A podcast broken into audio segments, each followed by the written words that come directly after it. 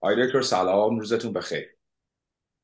سلام علیکم خیلی ممنون. روز شما بخیر. ممنونم مرسی. خب امروز می‌خوایم با شما صحبت کنیم. در واقع قسمت اول پادکست مرکز داده است و اول یه کمی در مورد خودتون و گذشته و بعد هم در مورد مرکز جدیدی که تأسیس کردیم. خب سوال اول اونه که یک آیلوت خودتون رو معرفی کنید لطفا و از بکگراندتون بفرمایید. بله خیلی ممنون. من ضمن تشکر از وقتی که داده شده برای این پادکست خدمتتون بگم که من دوره در واقع راهنمای دبیرستان رو مدرسه استعدادهای درخلا و در سال 63 ورودی کنکور کارشناسی رو داشتم که وارد دانشکده برق دانشگاه صنعتی شریف شدم و در اونجا انتخاب اولم در واقع گرایش الکترونیک بود. البته در دوران تحصیل عملا وارد حوزه های دیگه مهندسی برق هم شدم به طور مشخص حوزه کنترل و مخابرات و فعالیت هم رو در این حوزه ها ادامه دادم. و از اون برای ادامه تحصیل به دانشگاه استنفورد رفتم ارشد و دکترام رو استنفورد گرفتم. من سال در واقع 91 وارد آمریکا شدم. دانشگاه رو شروع کردم دور ارشد رو. عملا سال 92 بعد از یک سال ارشدم تموم شد و سال 95 هم دکترام.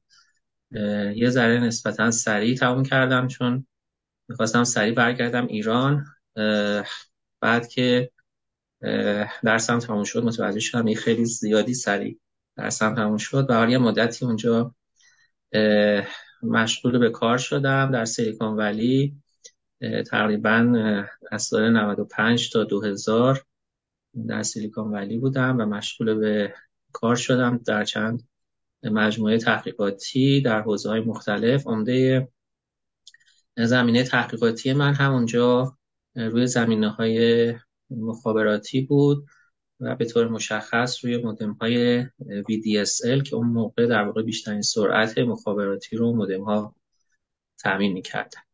و از اون به بعد هم در واقع در دانشگاه صنعتی شریف دانشکده برق مشغول به همکاری هستم و در حال حاضر هم ریاست دانشکده مهندسی برق و همینجور مدیریت گروه علوم داده دانشگاه صنعتی شریف رو بر عهده دارم و زمین های تحقیقاتی هم حالا علاوه بر حوزه‌ای که قبلا توش مشغول بودم در چند سال اخیر حوزه های مهندسی پزشکی به طور مشخص genomic هم اضافه شده و از حوزه های genomic هم فعالیت هایی رو دارم.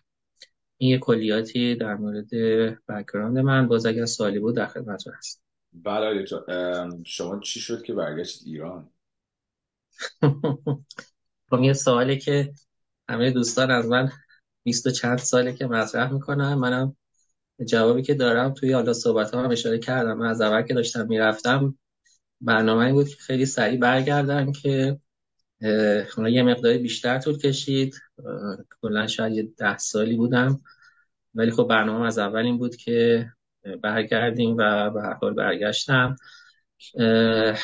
حالا در مورد اینکه واقعا توی ایران و اگر میموندم اونجا واقعا چه تفاوتی وجود داشت؟ خب یه بخش عمده از نظر من البته حالا دیدگاه های مختلفی می‌تونه وجود داشته باشه در مورد اینکه آدم کجا زندگی کنه و کجا کار بکنه. برای خود من مهمترین پارامتر contribution ی بود که داشتم و اینکه احساس کنم کجا بیشترین contribution رو می‌تونم داشته باشم و احساس رضایت کنم از کاری که دارم انجام میدم. به حال من تو استنفوردم که بودم به حال و هر تو محیط کاری و افراد زیادی زیر دست من بودن و توی کلاس ها اینها باشون در ارتباط بودیم. ولی خب هیچ کدوم اینها اون واقعا احساس رضایتی که من دنبالش بودم و اون این بود که باید بتونم به بچه های خود کشور خودمون واقعا در کنارشون باشم و اگر تدریس می‌کنم یا پروژه رو انجام میدیم در کنار اونها باشیم واقعا وجود نداشت و به حال این دلیل اصلی بود که من از ابتدا تصمیم داشتم که برگردم و این مدت هم به حال که برگشتم واقعا احساس رضایت زیادی دارم یعنی contribution ی که اینجا داشتم قطعا بسیار بیشتر از contribution ی بود که می‌تونستم به عنوان استاد یا یه محقق در حالا بهترین دانشگاه های آمریکا داشته باشم. خیلی از دوستان من به حال تو همون استنفورد که با هم هم اتاقی بودیم خب الان تقریبا همشون میشه گفت اساتید برجسته هستن. و حالا بنابر شانس یا شاید به حال شایستگی که داشتن اونها هم در حال حاضر در واقع رئیس دانشکده که از دوستانم دکتر بابک حسیبی رئیس دانشکده برق کلتک هست. یه هم اتاقی دیگه هم ایشون هم رئیس دانشکده برق UCLA بود. الان رئیس رفته APFL رئیس دانشکده برق EPFL هست. به حال قطعا هر جایی که بودم می‌تونستم توی موقعیت ها فعالیت بکنم ولی به حال اون جایگاهی که به نظرم احساس رضایت رو به من می‌داد همونطور که اشاره کردم این بود که بتونم در کنار بچه های همه تنم باشم. آیا تو خاطره قبلا حالا برای من تعریف کردید که زمانی که داشتید برمیگشتید ایران حقوقتون توی امریکا چقدر بود؟ و بعد اومدید ایران تبدیل به چقدر شد؟ اونم ممنون میشم بفرمایید. بله. آره، من همچه گفتم قبل از اینکه برگردم سیلیکون ولی بودم. توی چند شرکت کار می‌کردم. تو اون موقع حقوق شرکت ها به نسبت الان میشه گفت پایین تر بود. شاید نصف الان بود. الان خب ما حقوق خیلی بالاتری داریم. ولی اون موقع آخرین حقوقی که من داشتم در واقع یه رئیس ایرانی هم داشتم. خیلی اصرار داشت اونجا بمونم در شروع کردیم چون از venture capital اونجا به اصطلاح fund بگیره. منم باش می‌رفتم جای مختلف که بتونیم fund بگیریم. جز دو سه نفر اول در واقع اون استارتاپ بودم. خیلی داشت که من بمونم ولی به هر من داشتم برمیگشتم. آخرین حقوقی که داشتم به من می‌داد در واقع ماهی 12 هزار دلار بود. حدود 150 هزار دلار می‌شد در سال. وقتی که برگشتم حقوق من 150 هزار تومن بود در ماه. که تقریبا میشه 150 دلار و اون موقع دلار هزار تومن بود. تقریبا میشه گفت حقوق هم یه چیزی حدود مثلا 100 برابر کم شده بود و صد برابرم به حال یه مفهوم واقعی داره. یعنی که من اونجا یه سال که کار می‌کردم در آمریکا در می‌شد صد سال اینجا. یعنی اسکلش اینجوریه. ولی به هر حال میگم چون من تصمیم داشتم برگردم دیگه اینا رو من حساب کتاب کردیم برگشتیم. البته الان که برمیگردم و نگاه می‌کنم به حال من دوستانی داشتم که اونها خب موندن در آمریکا به حال کار کردن استاد دانشگاه شدن. علاوه اموالی که به حال داریم حالا ما و اونها تقریبا تفاوت آنچنانی وجود نداره. حالا فرض کنیم مثلا یه خونه ما داریم اونها یه خونه توی آمریکا دارن یه ماشینی ما داریم اونها یه ماشینی دارن. آخرش خیلی فرقی نکرده. یعنی ولی خب عدد و رقم ها با هم خیلی تفاوت داره. درسته. بعد تو بفرمایید که حالا با توجه به background شما شما از چه زمانی وارد field data science و AI شدید؟ بله بحث در واقع data science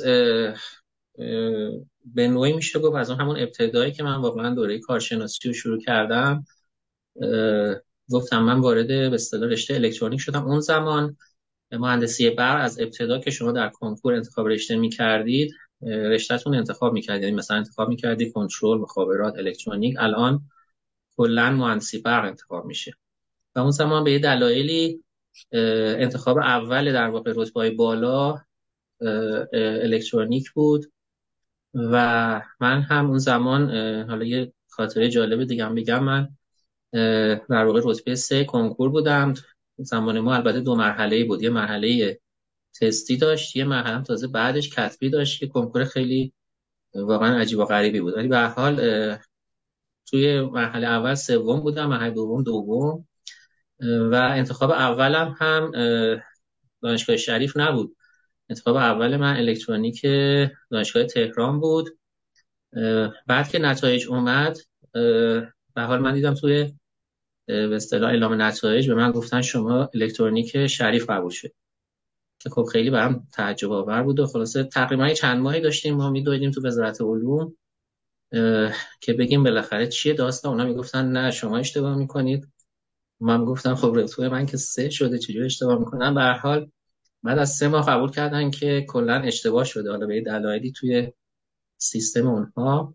و گفتم خب شما می‌تونید دوباره برگردی بری دانشگاه تهران. ولی حالا من دیگه بعد از اینکه اومده بودم شریف و محیط شریف و دیدم بمونم از خاطر هم اشتباه دیگه تغییر کردم. اگه می‌رفتم دانشگاه تهران مثلا می‌رفتم. به حال اومدم دانشگاه برق رشته الکترونیک ولی همونجور که اشاره کردم از ابتدا علاقه داشتم به بحثای پردازش سیگنال و داده و حالا یکی از اپلیکیشناش توی کنترل که من وارد حوزه کنترلی شدم. استنفورد هم که رفتم بحث مخابرات به حال توی تئوری تخمین و estimation تئوریش تقریبا میشه گفت که core ریاضی machine learning هست. یعنی به حال هسته اصلی machine learning حالا دوستانی که کار می‌کنن می‌دونن که در واقع بحث parameter estimation هست بحث stochastic هست و غیره. و من به حال تو اون زمینه ها از بود ریاضی داشتم کار می‌کردم و بعدم اپلیکیشنش. و بعد که برگشتم خب مسیر رو توی بحث سیگنال ادامه دادم. وارد بحث های مهندسی پزشکی و genomic که شدم خب اونجا دیگه بحث خیلی اون به اصطلاح صبغه data ش خیلی پررنگتر شد. بحث های داده های genomic رو به حال وارد پردازش شدیم که خب به شدت بحث های learning و اخیرا هم که بحث deep learning درش مطرح هست. و الان هم حالا حوزه که کار می‌کنم بیشتر یه ترکیبی هست از بحث های مخابراتی کنترلی و بحث های علوم داده که به حال حوزه های بسیار جذابی هستن که حالا اخیرا هم با بحثایی که توی قالب ChatGPT و large language model مطرح شده و حال حوزه خیلی جذابی به نظر میاد بشه بهش ورود پیدا کرد که بتونه حوزه های مختلف مهندسی برق و کامپیوتر و ریاضی رو در واقع به هم دیگه ارتباط بدن که به نظر من حوزه بسیار جذابی حساب حداقل با علاقه من خیلی نزدیک هست. خب آقای دکتر در مورد مرکز سیستم اطلاعات و علوم داده که اخیرا حدودا یک سال و نیم هستش که کار خودش رو فکر کنم شروع کرده. لطف میفرمایید بفرمایید که چطوری شد که این مرکز رو تأسیس کردید و هدفهای مرکز هم لطفا لطفا توضیح بدید. بله خواهش می‌کنم. به حال من که اشاره کردم حوزه داده در سالهای اخیر به طور مشخص اهمیت ویژه پیدا کرد و ارتباط بحث داده و سیستم های اطلاعات و اینفورمیشن سیستم هم به حال بسیار مهم هست مخصوصا در آینده که بحثایی حالا ترکیب مخابرات کنترل داده و بحثای ریاضی مربوطه مطرح میشه. و حال حوزه های خیلی مهمی هستن که در واقع بخش عمده چالش های آینده حوزه های مهندسی به نظر من به این ارتباط مرتبط خواهد شد. در این راستا ما تقریبا از حدود یک سال و پیش هم که فرمودید این نیاز رو در دانشگاه شریف احساس کردیم که مستقل از فعالیت هایی که به حال همکاران دانشکده ها دارن تو حوزه های مختلف خودشون به صورت تخصصی انجام میدن توی دانشکده های مختلف. نیاز هستش که واقعا یک همافزایی ایجاد بشه بین همکاران این دانشکده ها و پروژه های تعریف بشه که فقط از یک دانشکده در واقع اساتی درگیر نباشن و نگاه های مختلفی که به حال به حوزه علوم داده داره وجود داره رو بتونیم به نوعی مطرح بکنیم. و این باز توی یک سال اخیر به شدت به خصوص در سطح هم دنیا هم سطح کشور اهمیت خیلی بیشتری پیدا کرد ترکیبش با بحث های هوش مصنوعی و توسعه که مخصوصا لارج لنگویج مدل ها پیدا کردن توی همین چند ماه اخیر. این نیاز خیلی شدیدتر احساس میشه و به حال ما از همون موقع تصمیم گرفتیم که این ارتباط رو به صورت سازمان یافته برقرار بکنیم و خوشبختانه همکاران مثل دانشکده مهندسی کامپیوتر، مهندسی برق و علوم ریاضی دانشگاه صنعتی شریف در واقع یه تعدادی از همکاران دور هم جمع شدیم و با توجه به نیاز شدیدی که واقعا وجود داشت و هم افزایی که بهش اشاره کردم این بحث رو برای راه اندازی یک مرکز جدید علوم داده در دانشگاه شروع کردیم و هدف ما هم این هستش که واقعا این مرکز با توجه به نیازهایی که کشور داره به صورت یک برند در واقع شناخته شده در سطح کشور و انشاءالله منطقه در حوزه data science در بیاد که تا, تا به اینجا هم موفقیت های خیلی خوبی داشتیم با مجموعه مختلف داخلی و خارج از کشور و حال ارتباط برقرار کردیم و تا حدود زیادی به حال این مجموعه در حال شناخته شدن هست و من فکر می‌کنم بستر خیلی خوبی خواهد بود برای تمام محققین و دانشجویانی که علاقه دارند به این حوزه ها از نگاه در واقع interdisciplinary و ارتباطی که حوزه های مختلف با هم دیگه خواهند داشت. ما توی بحث مرکز علوم داده در واقع دو تا نگاه رو داریم دنبال می‌کنیم یا دو تا مسیری که به صورت موازی دارن طی میشن. یکی حوزه بنیادین هست یا Foundations of Data Science هست که عمدتا بحثای در واقع عمیق ریاضی و علوم کامپیوتری مسئله رو بهش نگاه خواهیم کرد و همینجور مباحثی که ریشه های عمیقی تو بحثای تئوری تخمین تئوری اطلاعات داره در نگاه برقی موضوع. و هدف ما در این بخش بنیادین عمدتا لبه دانش هست و ارائه مقاله در کنفرانس ها و جورنال های تاپ حوزه علوم داده.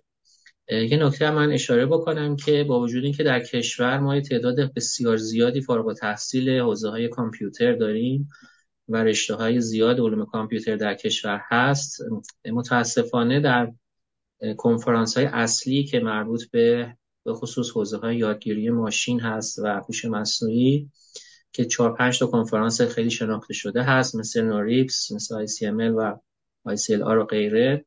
تقریبا تعداد انگشت شماری در سال مقاله از ایران پذیرفته میشه.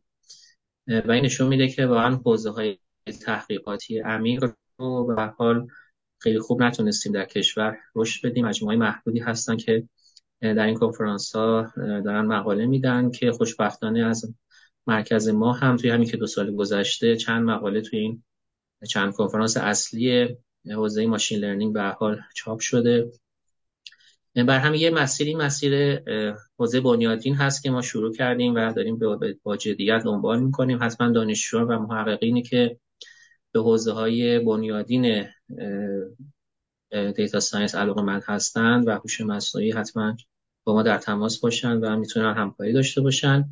حوزه دومی که خب برای ما خیلی اهمیت داره حوزه کاربردی هست اپلیکیشن های data science در حوزه های مختلف که این هم به حال با توجه به گستره کاربرد حوزه data science و حوزه بسیار متنوعی رو شامل میشه.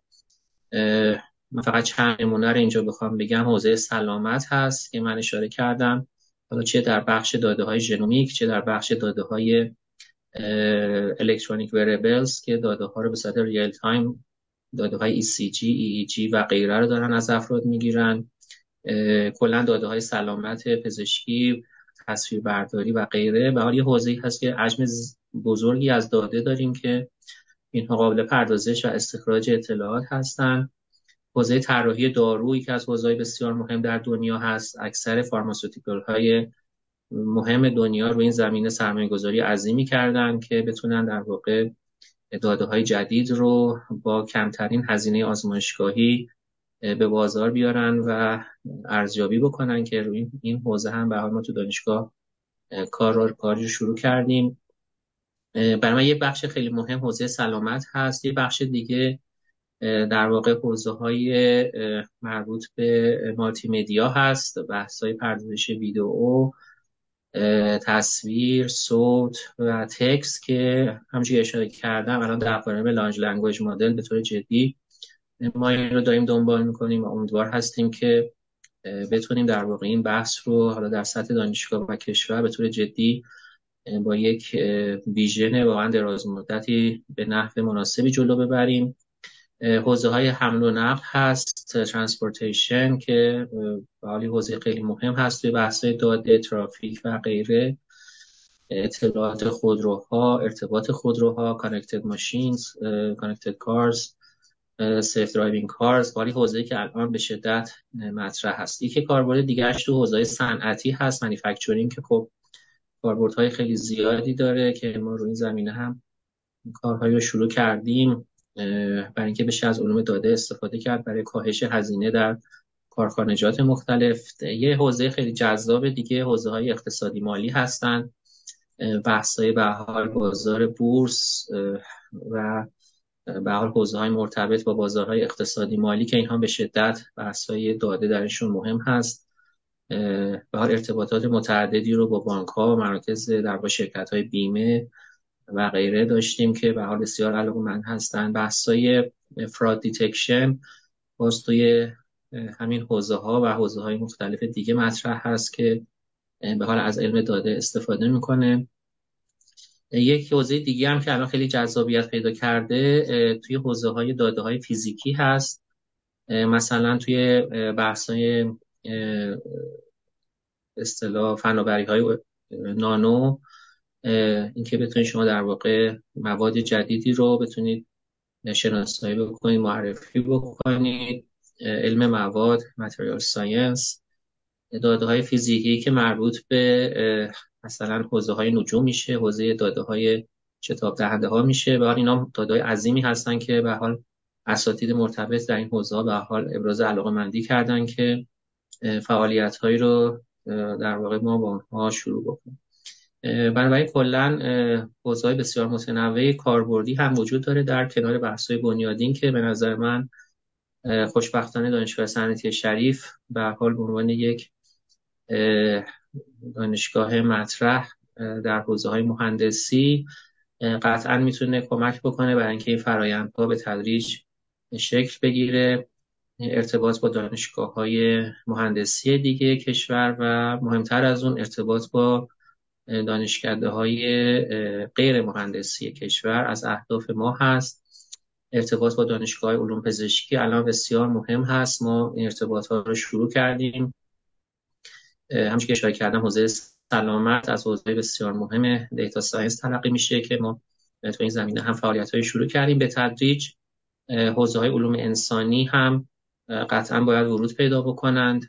داده های حوزه اقتصاد حوزه های مختلف علوم انسانی مثل جامعه شناسی روانشناسی و غیره حوزه های حقوق الان به شدت در دنیا احتمالا دوستان شنیدن که به حال همین حوزه ChatGPT برای به اصطلاح کمک به حوزه وکالت و وکیلان به حال الان به طور جدی مورد استفاده قرار می‌گیره. برای خود حوزه پزشکی هم باز کاربردهای پزشکی که ChatGPT داره. به هم میشه گفت که به تدریج همونجور که اشاره کردم حوزه data science در اکثر حوزه های چه مهندسی و چه غیر مهندسی ورود جدی پیدا خواهد کرد و به حال وجود این مجموعه هایی که بتونن این ساختار رو معرفی کنن و به این نحو منسجم و به اصطلاح حساب شده ای در مجموعه های مختلف بتونن راه اندازی کنن هدف اصلی واقعا این مرکز هست که امیدواریم به کمک دوستان تو حوزه مختلف به این دستاوردها به تدریج دست ممنون آقای دکتر. در مورد متاورس اخیرا مقاله دادید و کنفرانس هم که تشریف بردید. در مورد اون هم اگر لطف کنید توضیح بدید ممنون میشه خواهش می‌کنم. یکی از حوزه‌ای که به حال باز ما توی مرکز به طور جدی پیگیرش بودیم و دنبال می‌کردیم از سال گذشته حوزه متاورس هست. و حال حوزه متاورس در ظاهر ممکنه که یک حوزه فنسی و لاگزری به حساب بیاد. دلیلش هم این هستش که خب گجت هایی که الان برای متاورس استفاده میشن گجت های نسبتا گرون قیمتی هستن.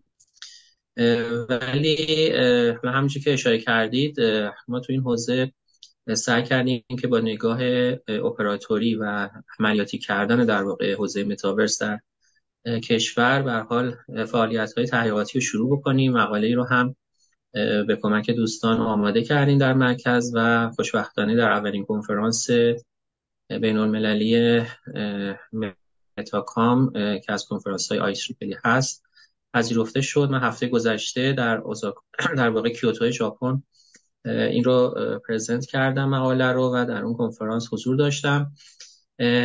مسئله متاورس واقعا مسئله جذاب و جالبی هست و از یک طرف حالا توی این کنفرانس هم خیلی بحث بود که واقعا آیا متاورس دیگه از اون اوج خودش سقوط کرده و دیگه به طور جدی مطرح نیست. دلیلی هم که این دوستان این سمت میارن این هستش که خب متا و مجموعه در واقع سابق فیسبوک یه حجم زیاد layoff داشته در سال گذشته که منوی نشون میده که شاید اون بازاری که برای متاورس در نظر داشتن حد می‌زنن که محقق نمیشه. بنابراین یه جنبه ای هستش که به صورت سیگنال منفی متاورس تلقی میشه. از طرف دیگه باز همونجوری که در جریان هستید ماه گذشته در واقع اپل در واقع سیستم Pro Vision جدید خودش رو معرفی کرد. البته به صورت هوشمندانه از لغت متاورس استفاده نکردن. اپل از لغت spatial computing استفاده کرده. یا محاسبه فضایی حالا به نوعی. ولی در واقع همون بحث متاورس رو داره مطرح می‌کنه. و خب این یک سیگنال بسیار مثبت هست. چون به حال اپل جایی که ورود پیدا می‌کنه قطعا بحث های اقتصادی و market رو بهش اولویت میده و این نشون میده که اپل به یه vision خوبی داره نسبت به متاورس البته مشکل در واقع Pro Vision باز دوستان می‌دونن قیمت بالای اون هست. الان با حدود فکر 3500 دلار به بازار اومده. برای اینکه این محصول یا متاورس بتونه واقعا در سطح مردمی یا consumer market مطرح بشه به حال عددا باید زیر چند صد دلار باشن. مشابه حالا عینک های VR ی که الان شرکت های مختلف دارن به بازار میدن. ولی به هر حال ورود اپل یه سیگنال مثبت هست و انتظار میره که مجموعه های دیگه هم با این سیگنال مثبت ورود پیدا کنن به market. و چالش اصلی متاورس که همون هزینه در واقع این ستا هست اگر کاهش پیدا بکنه و حال یک چالش مهم متاورس برطرف خواهد شد و این باعث رشد متاورس خواهد شد. یه نکته دیگه که باز توی کنفرانس مطرح بود و به نظرمون هست.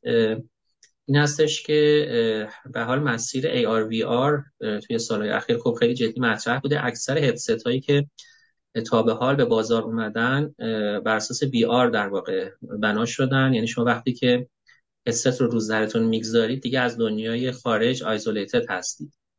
و باز یکی از بحثایی که تو این کنفرانس شد این بود که به نظر میاد که این مسیر مسیر چندان جذابی حالا به دلیل اون پارامترهای انسانی قضیه نیست. انسان خیلی علاقمند نیست که مدت زیادی رو آیزولیتد باشه از دنیای خارج. به همین دلیل هم به نظر میاد انتخاب اپل که در واقع هدست خودش رو به صورت AR به نوعی متمایل کرده باز اقدام هوشمندانه هست که به هر consumer market احساس نکنه افرادی که از headset Pro Vision استفاده می‌کنن احساس isolated پیدا نکنن خودشون رو در همون فضای طبیعی خودشون می‌بینن. ولی خب اطلاعات جنبی بهشون می‌تونه داده بشه که خب این هم جنبه به نظر من خیلی مهمی هست که باید بهش توجه بشه. احتمالا حوزه های AR در باز آینده مقداری رشدشون بیشتر از آر به اصطلاح پیور خواهد بود که کاملا بخوان یه فضای ویرچوال رو پیش چشم به اصطلاح کانسیومر عرضه بکنه. یه نکته دیگه هم که باز به نظر مهم هست و تو این کنفرانس بهش اشاره شد ارتباط در واقع حوزه متاورس هست با بحث های generative AI. یکی از حوزه ها یا چالش هایی که در واقع کلا بحث متاورس باش رو به رو هست همین بحث تولید در واقع اون فضای مجازی یا virtual هست. که این فضا رو ما به چه صورت بتونیم ایجاد بکنیم و جذاب باشه برای user. به نظر میاد الان با این پیشرفتی که به حال باز generative AI توی بحثای ویدیو و image باز توی همین ماهای اخیر داشته و اینکه بتونید شما فضاهای خیلی جذابی رو خلق بکنید و در اختیار بیننده قرار بدید این هم به نظر میاد که یه حوزه مهمی هستش که در متاورس ما در آینده باش روبرو خواهیم بود. حوزه های دیگه که با تو متاورس مهم هستن و چالش برانگیز هستن یکی حوزه security و privacy هست که همیشه مهم بوده و هنوز هم مهم هست. حالا ما توی مقاله هم که دادیم اشاره کردیم که به حال یکی از اون جنبه ها بحث privacy هست بحث های security هست. و نقشی که بلاک چین تو این حوزه داره باز توی کنفرانس در مورد نقش بلاک چین خیلی تاکید شد. ما توی مقاله هم به این نقش بلاک چین اشاره کرده بودیم. و حوزه سوم حوزه computation هست. یعنی پلتفرم های computation ی که بتونن این کار رو به نحو مناسبی انجام بدن که به نظر میاد اون همی که از چالش های اصلی هست برای اپراتوری که بخواد. واقعا یه platform metaverse رو راه اندازی بکنه در واقع بتونه اون فضای پردازشی رو با هزینه مناسبی تأمین بکنه. خب الان در واقع بستر اصلی که شما نیاز دارید برای rendering های خیلی high resolution در متاورس بسترهای GPU های خیلی قوی و اخیرا TPU ها هستن که خب اینا به حال پرهزینه هستن. و اون هم یک مسیری هستش که در کنار بحث هدست ها الان در توسعه متاورس بسیار مهم هست که در واقع پلتفرم های پردازشی هم بتونن کم هزینه باشند در دسترس باشند به نحو توزیع شده باشند که اینا هم حوزه‌ای بود که ما تحت عنوان edge computing و distributed computing توی مقاله مطرح کردیم و اونجا هم توی کنفرانس بسیار مورد توجه بود و قطعا ابزارهایی هستن که متاورس کمک خواهند کرد. برای می‌خوام جمع بکنم در مجموع حداقل در این کنفرانس جمع‌بندی حاصل این بود که متاورس مخصوصا با سیگنالی که اپل اخیرا داد با Vision Pro ش یه حوزه بسیار vibrant و ماندگاری خواهد بود. اینکه به چه صورتی در واقع بتونه رشد کنه و وارد consumer market بشه طبیعتا بحث‌های بازارش و هزینه ابزارهای هدست و پردازشیش مهم خواهد بود. ولی هر دو مسیر به نظر میاد مسیرهای اجتناب ناپذیری هست. یعنی توسعه های بحث هوش مصنوعی که ما در سالهای آینده خواهیم داشت هر دو این موارد رو باید بهش بپردازه و بهش خواهد پرداخت. بنابراین جزء مینستریم حوزه در واقع پردازش و هوش مصنوعی تلقی میشه و به نظر میاد که تر بکنیم و همینجور امنیت و پرایوسی رو بتونیم تامین بکنیم قطعا حوزه بسیار مهمی در آینده خواهد آیا تو اول سوالی که دیگه مونده اینه که بفرمایید متاورس داخل خود ایران شما چطوری می‌بینید؟ مثلا اپراتوری که در مورد متاورس فعالیت کنه؟ بله حوزه متاورس حقیقتش ما خب در داخل کشور هم پیگیرش بودیم. مجموعه هستن که به حال ابراز علاقه مندی کردن. حالا در بود پلتفرمی خب اپراتورهای موبایل شاید مهمترین اونها باشند که به حال ابراز علاقه مندی کردن و یه سری پایلوت هایی رو هم راه اندازی کردن. ما هم با بعضی از اونها در ارتباط بودیم جلساتی رو داشتیم. و حتما ادامه خواهیم داد این همکاری ها رو برای اینکه بتونیم در واقع حوزه متاورس رو در بود پلتفرمیش راه اندازی بکنیم.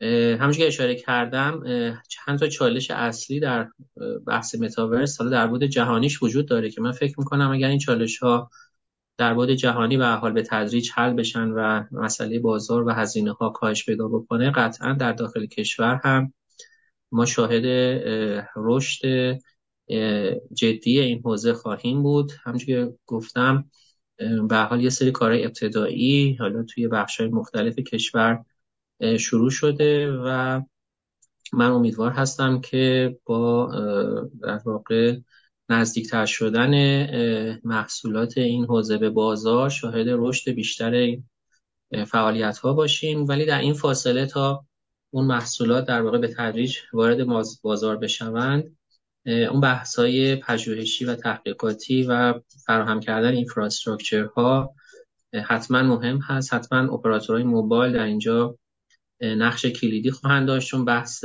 در واقع زیرساخت و پلتفرم های low latency توی متاورس بسیار مهم هست.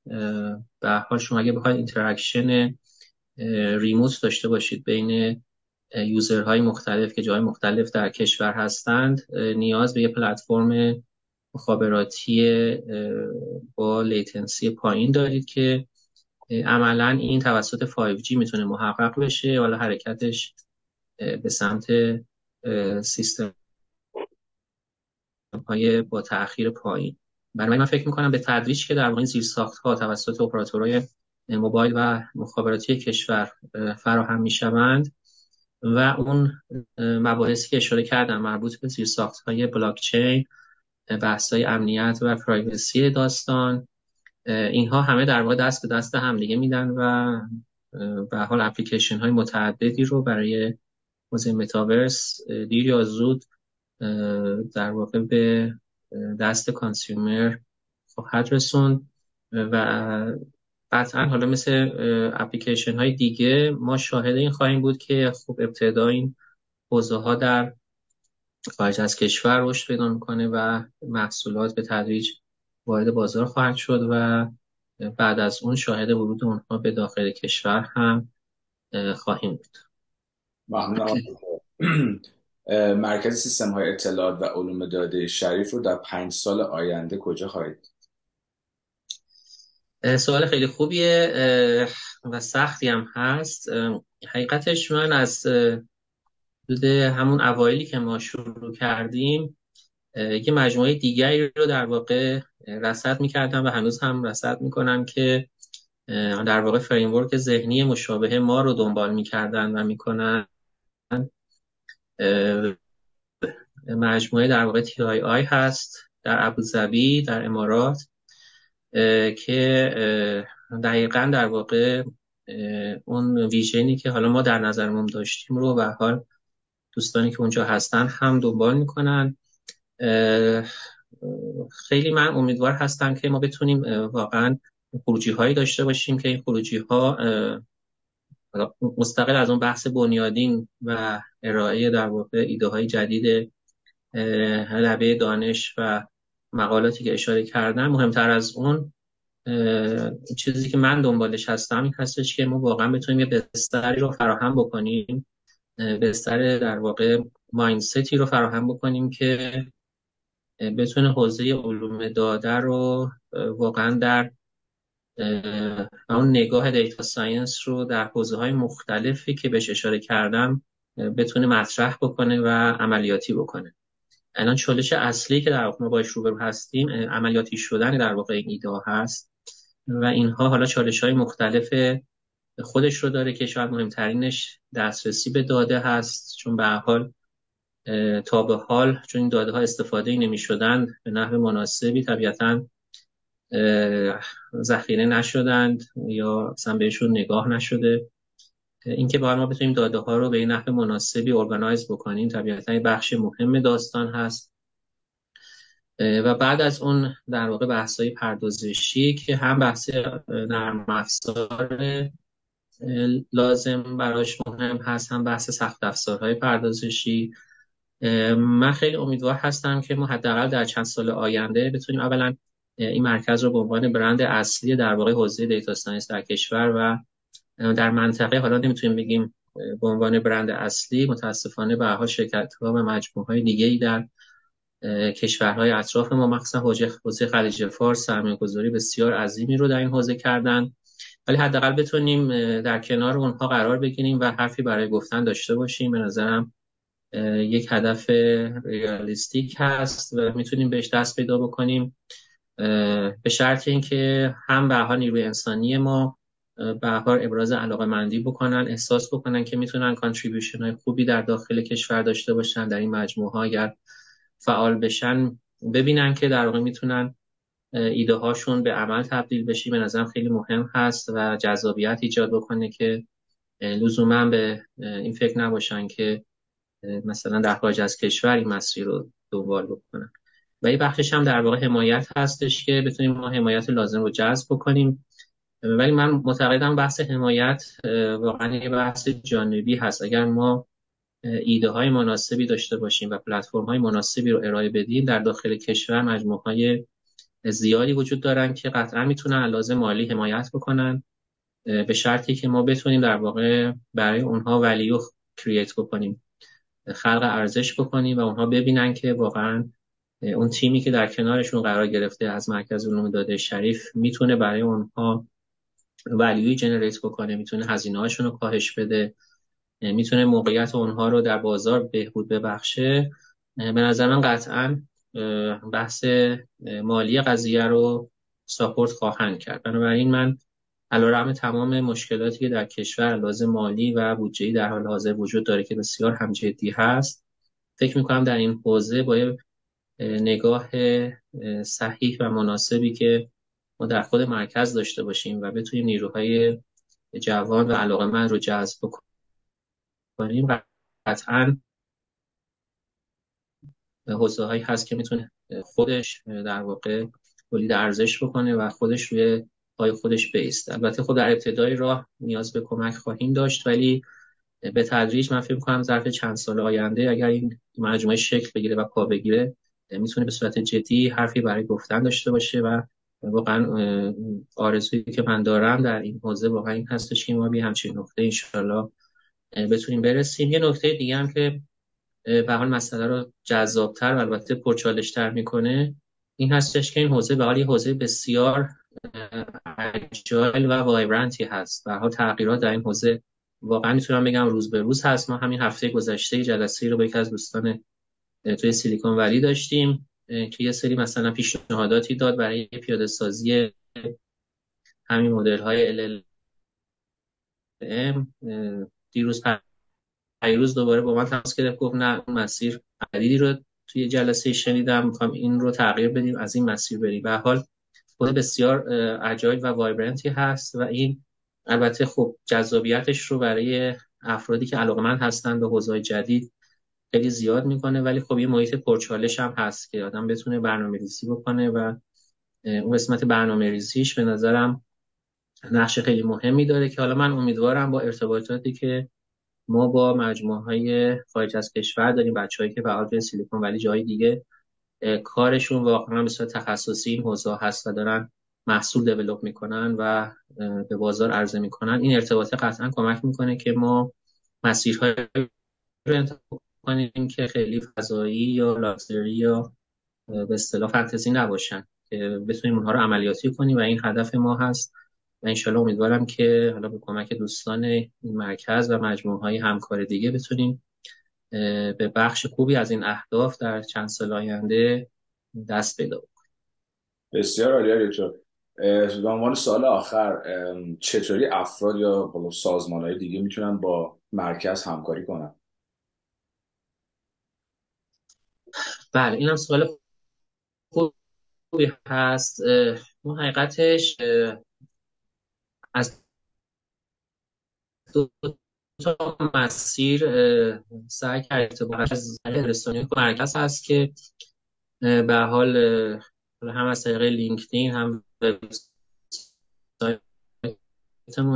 بیشتر توی لینکدین حال هست. ولی خب آدینس بیشتر این مسیرهایی که گفتم متخصصین این حوزه هستن ولی بچه‌هایی که تو حوزه نرم افزار و هوش مصنوعی و یادگیری ماشین کار می‌کنن خب بیشتر آدینس ما هستن و خب آشنا میشن. اون بخش ارتباط با مجموعه های به اصطلاح صنعتی و مالی و غیره که اشاره کردم رو ما از طریق دانشگاه داریم. به طور جدی دنبال می‌کنیم ارتباطاتی که به حال دانشگاه داشته. و همکارانی که به حال پروژه های مختلفی رو با این مجموعه ها سال کمک می‌کنن که ما این ارتباط رو برقرار کنیم. مسئله اصلی که اینجا وجود داره من اشاره کردم این هستش که به حال ما یه تیم تکنیکال یه سمت قضیه داریم یه, یه تیم در واقع مارکت و به اصطلاح محصول در یه سمت دیگه داریم که باید این دوتا با همدیگه مچ بشن و یه ارتباط منطقی بینشون برقرار شه. به دلیلی که به حال این حوزه حوزه جدیدی هست خیلی الان افرادی که توی بازار هستن و مثلا توی مجموعه های مختلف فرض کنید صنعتی مالی و غیره هستن به حال data science و هوش مصنوعی اسمشو خیلی شنیدن ولی اینکه اینا به چه صورت عملیاتی می‌تونه واقعا در فرایند اونها رو کمک بکنه خیلی براشون واضح نیست. ابعاد قضیه خیلی براشون واضح نیست. میزان هزینه ای که باید بکنن. چه در بعد نرم افزار و سخت افزار براشون واضح نیست. احتیاج به در واقع interface های مناسبی داریم که بتونیم در واقع translate بکنیم ایده هایی که به حال تو بحث technical قضیه وجود داره به محصولات و مارکتی که در عمل بتونه این ایده ها عملیاتی بشن. که الان به طور جدی داریم روی این لینک ها و interface ها کار می‌کنیم که انشالله بتونیم با مجموعه های مختلف تو حوزه های مختلف ارتباط برقرار کنیم. این هم خب یه نکته مثبت هست هم یه نکته به حال چالش برانگیز. به ما تعدد حوزه ها رو داریم. همونجوری که اشاره کردم توی بخش کاربردها ما توی بحث سلامت مثلا بیمارستان ها رو داریم که می‌تونیم بهشون اپروچ بکنیم پزشکان رو داریم خود وزارت بهداشت رو داریم. توی بحث کارخانجات به حال مجموعه زیادی از کارخانجات پتروشیمیا رو داریم نفت و گاز رو داریم معادن رو داریم که اینا خب در حال حاضر پولدارترین حالا به زبان ساده بگیم مجموعه داخل کشور هستن درآمد دلاری دارن و قطعا امکان سرمایه گذاری و هزینه کردن رو در این شرایط سخت اقتصادیش تنها مجموعه که واقعا الان توانش دارن اینا هستن. اگر ما بتونیم به حال این ارتباط رو برقرار بکنیم و از اونها کمک بگیریم و برایشون در این حال ولیو جنریت بکنیم. این در واقع مسیری هستش که الان دنبالش هستیم. یه مسیر پرچالشه. ولی اگر که به تدریج جلو بریم قطعا قدم های بعدی خیلی ساده تر خواهد بود. یعنی ما چند نمونه یوز کیس موفق رو اگر انشاءالله بتونیم ارائه بدیم به بازار قطعا این مسیر یه مسیر نشرالی هستش که تمام حوزه های مختلف بهش نیاز پیدا خواهند کرد. و به همین دلیل هم اشاره کردم جایگاه این مرکز جایگاه بسیار مهمی خواهد بود. اگر ما بتونیم به درستی به حال برنامه ریزی بکنیم قطعا یکی از بخش کلیدی خواهد بود که در آینده می‌تونه نقش خیلی مهمی توی حوزه های وسیع کشور در بخش های مختلف داشته باشه. بسیار علی دکتر خیلی ممنونم. صحبت آخر کلام آخر. من حقیقتش نکته دیگه اضافی ندارم. تنها چیزی که از دوستان می‌خوام چون آدینسی که به حال اینجا داریم به احتمال زیاد دوستانی هستن که به حال تو حوزه تکنیکال قضیه هستن. واقعا امیدوارم که این دوستان به حال این مسیری که بهش اشاره شد رو در هر موقعیتی که هستن حالا مستقل از اینکه در دانشگاه هستن در بخش خصوصی هستن در صنعت هستن. این نگاه در واقع عملیاتی برای ارتباط حوزه های اصطلاح جدید فنی با بازار و عملیاتی کردن اونها رو حتما مورد نظر قرار بدن. همونجور که اشاره کردم به نظر من زمینه های کاری در این حوزه بسیار متنوع و وسیع هست. به شرطی که واقعا نگاه نگاه بسته نباشه. یعنی بچههایی که به حوزه تکنیکال هستن همونجوری اشاره کردم کاربردهایی که در واقع این ایده ها دارن بسیار متنوع هست و قطعا افرادی که با این نگاه multidisciplinary وارد این فضا میشن افراد موفق تری هستن. خیلی بهتر می‌تونن خودشون رو differentiate بکنن. قطعا اگر یه فرد data scientist ی با حوزه به طور مثال فرض کنید نیروگاه ها و صنعت برق آشنایی حالا اولیه هم داشته باشه قطعا در این حوزه بسیار موفق تر هست. از یه فردی که فقط در واقع با حوزه data science کار کرده و بحث های applied ش رو اصلا بهش ورود پیدا نکرده. یا حوزه های دیگه. من به نظرم اگر دوستان بتونن با توجه به علایقشون واقعا در کنار اون بحث های technical AI و ML و data science حوزه های کاربردی مناسبی رو هم انتخاب بکنن و به تدریج روش متمرکز بشن قطعا ولیوی بسیار زیادی می‌تونن تولید بکنن. ما الان در مرکز خودمون هم واقعا نیاز به افرادی داریم که این نگاه کاربردی رو توی حوزه‌های مختلف داشته باشن و متاسفانه این افراد خیلی کم پیدا میشن. الان اگر شما مثلا فرض کنید آگهی بزنید برای کسی که مثلا ماشین لرنینگ بلده و نمی‌دونم course های مختلف machine learning بلد بلد هست خب در کشور خودمون تعداد زیادی حتما این course ها رو گذروندن و بلدن ولی اون نگاه در واقع multidisciplinary و اینکه به حوزه های دیگه هم بتونن ورود پیدا بکنن و یه عقبه در واقع یا background حداقل مینیمومی یا حداقلی رو در حوزه های دیگه داشته باشن اینا افراد هستن که خب به سختی پیدا میشه. حالا من مثال حوزه مخابرات رو بزنم. واقعا اگر فردی باشه که background machine learning داشته باشه و در کنارش background مخابراتی خوبی هم داشته باشه این فرد قطعا بسیار در بازار موقعیت بهتری خواهد داشت. الان به حال اپراتورهای مخابراتی و موبایل دنبالی همچین افرادی هستند و خیلی سخت میشه اینها رو پیدا کرد. یا مثلا ترکیب حوزه های امنیت با بحث های data science ترکیب حوزه های سلامت حوزه های انرژی که اشاره کردم حوزه های مکانیک و روباتیک که مثلا افرادی باشن که با بحث روباتیک آشنا باشن بحث های بلاک چین آشنا باشن. و این تخصص های جانبی قطعا کمک کرد که شما بتونید خیلی راحت position خودتون رو position قوی تری قرار بدید و خودتون differentiate کنید از هزار نفری که همشون به حال بحث های learning و AI رو در حد course های حالا رایج دانشگاهی یا آنلاین گذروندن.